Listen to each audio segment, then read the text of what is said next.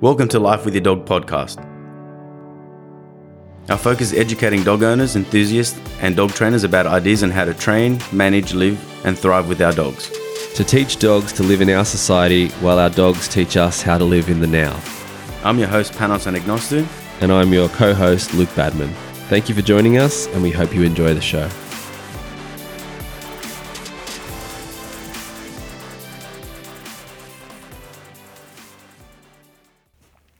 Welcome back to another episode of Life with Your Dog. My name's Panos, and today, unfortunately, me and Luke are going to sit down and do that episode talking about muster dogs that we did promise last time. However, unfortunately, our good friend is not feeling well and he's sitting this one out, so it'll just be me and you today. Today's episode has been inspired by Dwayne from Dry Creek Wrangler School he has a YouTube channel. You guys should check that out. He mainly his episodes are all about you know wrangling and working with horses and horse advice. He also has a lot of like motivational, inspirational sort of advice that he gives as well. So I've been tuning in and listening to some of the advice that he can give. And actually, one of his topics of discussion was literally pick your battles. So I stole that from you, Dwayne and because I thought it was something that is definitely applicable in our dog training journey. So, look, it's really, really important that you literally do pick your battles on so many different fronts. Number one, we'll talk more about a pragmatic sort of training session. So I did put an episode, um, I did put a video up with me training a German Shepherd called Kai, and if this gets released today or tomorrow, then it's probably like seven videos ago. So You go, you should go and check it out. So you can see in that session, we'll, I was trying to establish good play. I wanted him to bring the ball back to me after I threw it. I wanted to charge the marker for me throwing it, along with charging a marker to play tugs, or two separate markers. And for that, I needed to have a good intensity of the game. I wanted him to bring the ball back to me before I started to issue and start to associate those markers. Another thing that popped up is his leave it command, or for him to drop it, was a little bit dodgy. Like he'd be chewing it a bit, holding it, double down a little bit.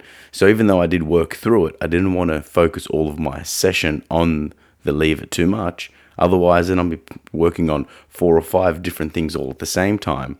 And in that moment, I want to pick my battle. So how I uh, how I dealt with him, and actually, in fact, throughout the session, his leave it was coming along well. So it just happened to be that I was working on it indirectly, but I didn't want to focus all of the energy on it. I wanted to show him that first of all, if you do leave it, then we are going to play. I didn't issue too many commands in that session. It was revolving around play. And then, of course, if I throw the ball, when you bring it back towards me, we're going to continue playing again. Where a lot of the times people throw the ball, they'll go get the ball, retrieves it back, and then we immediately say, hey, leave it so I can get you to do a bunch of stuff so I can throw it again. So in this case, it was I throw the ball, you grab the ball, bring it back to me, we play a big fun game. It's one of those balls on the rope. Makes life easy. So you want to pick your battles when something pops up within a session. You don't want to look at it as going, all right, cool, I'm going to fix this right now. No, you're going to add that to the list for the next session or the session after to address rather than trying to work on 50 million things at once in one session and then if you do go, hey, look, I'm going to really work on the leave it while I'm trying to establish other things. Now your dog's now thinking about the leave it. You may have asked too much all at once. Now your dog's overwhelmed, thinking, you know what, we finished that session on, on a negative note. And one, and if that happens here and there, it's not a big deal. But if you get into the habit of trying to make everything perfect at once, I think you can really screw yourself over. So, and then it obviously affects you and your dog. So, another thing to think about in regards to picking your battles would be you may be able to use compulsion, using pressure, to get your dog to go into the car, for example. But in that moment, is it worth it? Now, for example, give you some context. If I have a dog struggling to get into the car, in and out of the car, and they are, and they have been able to get in and out of the car, but maybe something acute's happened, dog slipped out, or you know, something occurred, and now the dog's like, "Nah, I don't want to go in the car." Usually using some compulsion, using a bit of pressure on the leash to get them in the car. Where if we have a bit of a hesitation, especially if the dog like jumped out of the car and then happened to like, you know, just trip and slip and you know, now the dog's got a bit of a bad taste in its mouth of jumping out of the car. And then we either go two ways. It's either we try to bribe the dog with food, and the dog's so scared he doesn't like not so scared, but he's overwhelmed. He's not really caring about the food. Or it could be that you just pick your dog up and and take him out. And none of them are really that bad in regards to in that moment. But of course, it's more desirable if your dog can jump in and out of the car if they're physically able. So Spades can't jump in and out of the car anymore because he's old. So I'm not making him jump in and out. I have to literally pick him up. Same thing with my little Nookie. She's four kilos and she's so small, and I've got a high car, my um, tall ute. It's hard for me to get her to jump in and out of the car. Don't really care. I can pick her up. I would like if she jumps in the car, but I'm going to pick my battles and I'm not going to put. Anyway, she she physically couldn't. But if I if I did want to, then I have to like get some little stairs, a little ramp, and teach them. And for me, they they're rarely coming in and out of my car these days. Um, so I pick them up. Where we're chilly, it's in, it's out. Dog comes in and out. So let's just say, for example, today, literally, we worked on a young golden retriever poodle coming up and down the stairs. She was freaked out by going up and down the stairs. She never really done it before. She's quite young. And what I did was I had her on the harness, and instead of using food to bribe her down and, and lure her effectively, um, and the owners had been picking her up and taking her up and down, which is fine. But um, I had her on the harness and a little bit of leash pressure up and down the stairs. Maybe the first once or twice was a little bit awkward for her. And by the end of the session, even the, the six year old um, child was able to walk the dog up and down the stairs. They also had an issue with the dog coming in, getting in the car. Now I had to assess what was going to be too overwhelming for her. And in that moment, I'm like, look, for now, until next time, you're just going to have to pick the dog up and put her in and out of the car. We're not going to go up and down the stairs and immediately now put a bit of pressure to get her in the car. I think that's just a little bit too much. If, for example, to isolate outside of that situation, to be that, well, I need to take my dog to the vet. So I had another client um, having an issue with, you know, yearly vaccination. Dog got really overwhelmed by the vet, barked at her, and the, and, and the vet gave some advice and said to come back next time. I would say in that moment, if it's for a vaccination and it's not like we need that to happen today, then I would say, look, you're going to pick your battles. You could literally shove a muzzle on her, put her in an arm lock and go, give her the vaccination or give her the medication that she needs. And in that moment, you would pick your battles. I'm going to make her feel a little bit unsure of this vet, not because I'm giving her vaccination, but because we need to give her life saving treatment right now for whatever reason. And is the risk worth the benefit in that moment? So when I wanted to get Chili um, tested for his undescended testicle, I did just that. I could have stayed there for an extra 20 minutes and make him happy with the vet. But instead, I just held him by the collar. I held him close to my chest. There was an uncomfortable moment or two where Chili had his groin tested and tested, I mean, um, felt with a gloved handle and um, a glove hand, not a glove handle. And in that moment, I was willing to take that risk because the next time we went, like, so what I did was be- between then and the surgery that he needed, we would go into the vet frequently, have a positive experience. We actually saw Benny, our, our vet. He he would give him some food, give him a pat, whatever. So there was no no harm, no foul. Where with my client the other day, when he was struggling to get the vac- vaccination, I'm like, look, pick your battles. Know is it worth it in that moment? So you don't want to ruin your relationship or ruin an association with m- having it your way where you do have to consider the dog. Now, sometimes you can have to consider the dog, but also your way is more important for whatever it is the outcome is, especially if it's a medical procedure or or whatever it, um, whatever have you. So, another situation would be your dog's on the long lead, and your dog has an issue with chasing birds or chasing whatever. Your dog's on the long lead. You could risk in that moment. Should I just have my dog not chase the birds by working on a separate technique? Or should I, in this moment, while I'm teaching the recall, again, it's not a trained recall, your recall is still in the early days, should I risk it so, like with the distractions, with the external motivators being so high, should I ask that recall right now, potentially fail it? And, I can and set the dog up for failure, or should we just bit of pressure on the leash, maybe a bit of name game, ask your dog's attention to come to you, playing a big fun game, or walking off, just even bracing the leash until you can you can get a little bit more control. So I'm giving another different example of sometimes and most of the time you should set your dog up for success, ensure that it happens, and and do the work that is necessary. However, there's times where you're like, mm, I'm not sure if I'm ready for this big fight. You're calling your dog to come, your dog's not coming. Now you're really pushing the recall. Now you've not really effectively trained the recall because your dog didn't really learn anything out of that situation. So, but I think the biggest one that I had to learn is, you know, being a young trainer, you know, 11 plus years ago, and, and working and looking admittingly, you know, being so far in the past, I could have done with it with a lot more hands-on skills. And of course, I did learn throughout the years to seek advice and improve my skills. But there was times where I learned the hard way when dealing with aggressive dogs, and that you know I probably got bitten a little bit more than I needed to. And you know, and as I, I guess, matured and became a little bit more wise to my art and craft, that um, and, you know, and valuing my my health and safety as well, is that there's a way in which you should deal with aggressive behavior.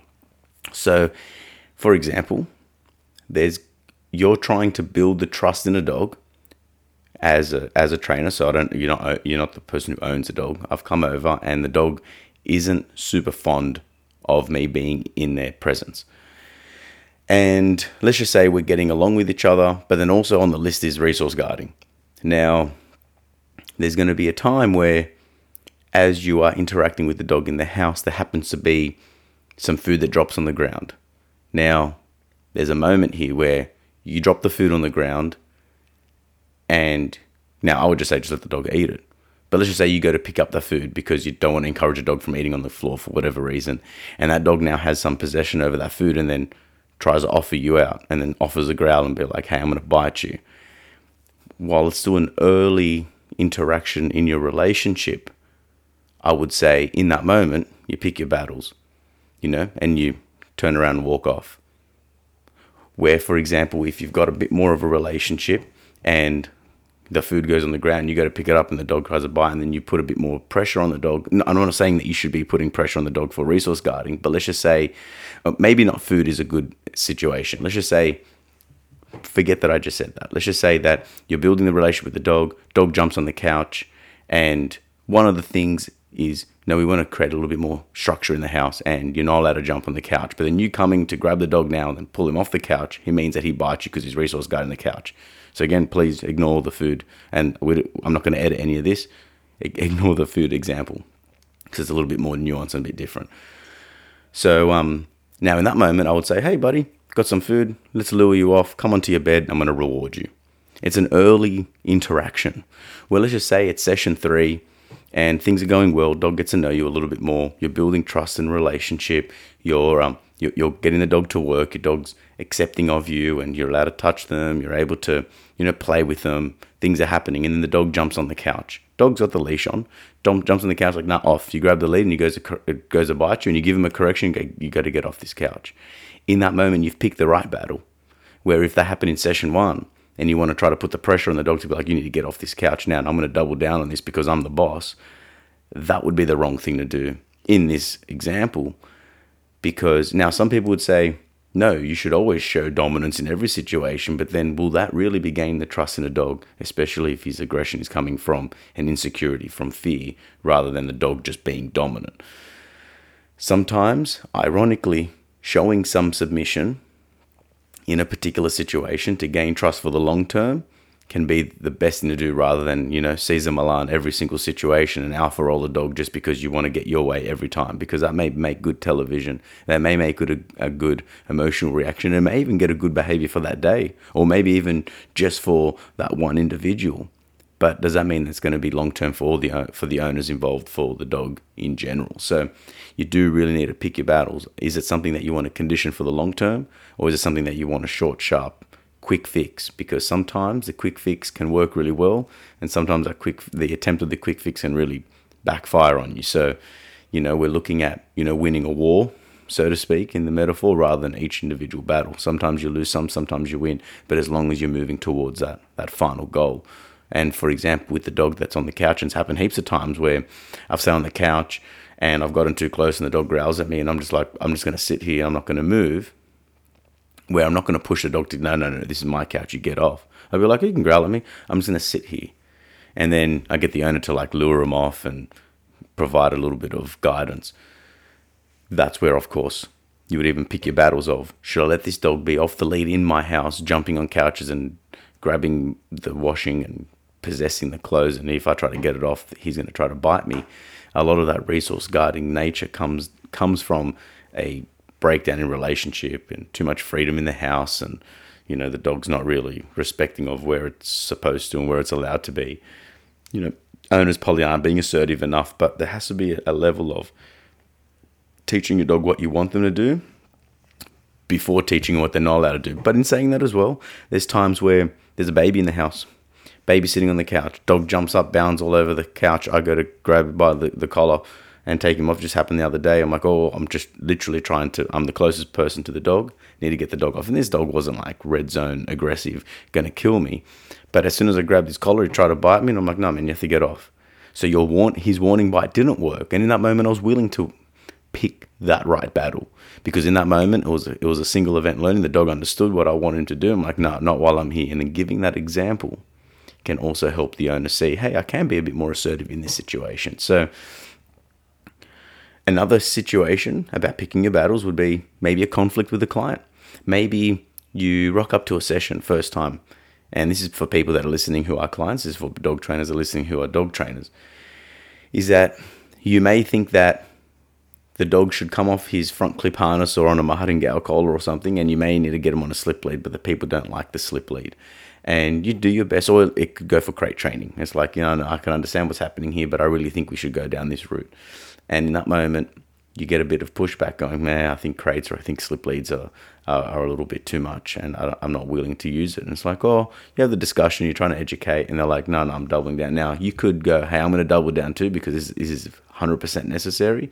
You may give a bad taste in the, in, in the owner's experience with you and it may taint your all the all the things that you can share in the future where if you can go look uh, and, and look, and there is a bit of a skill. there is a lot of learning to be done in terms of how to interact with people, especially where you know the results that you can provide will be everything that they've even asked for. And it can get frustrating as well, where you do offer some advice and people don't do it because they just don't like to do it. They, they don't. They can't explain why I don't like that collar. I don't know why I don't like the crate.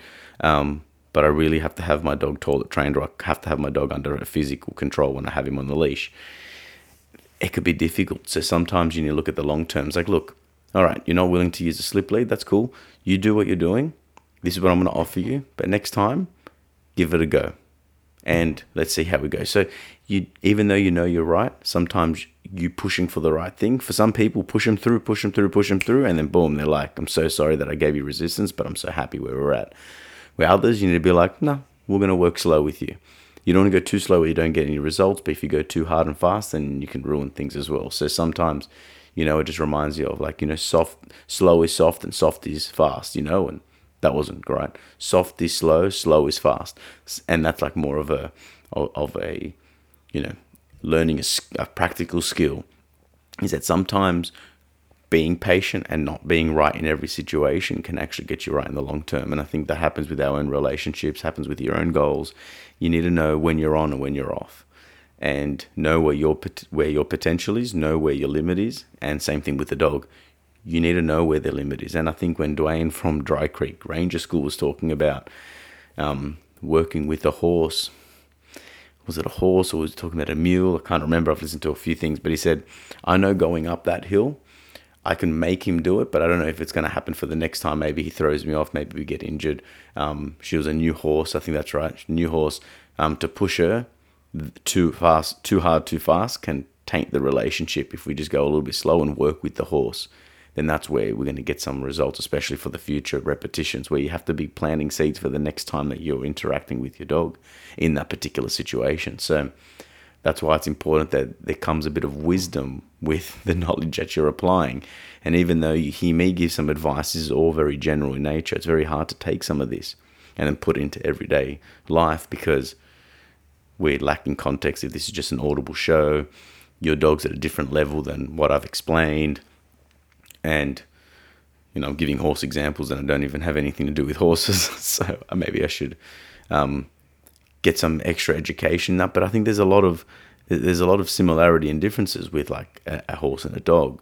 The horse that you you really need to have like a bit of a cooperation. You can't really force them to do much, and even if you did force them to do do what they they do what you wanted, just like with a, with a dog, it's not that you can make it happen in that one moment. It's what's going to happen the next time you're in this situation. Now, sometimes it could be that you're not going to interact with the dog again, and in that moment, that dog is biting a child, and you're going to pick your battle and you're going to fight that dog, and the consequences could be grim because you know you're going to get yourself injured or worse.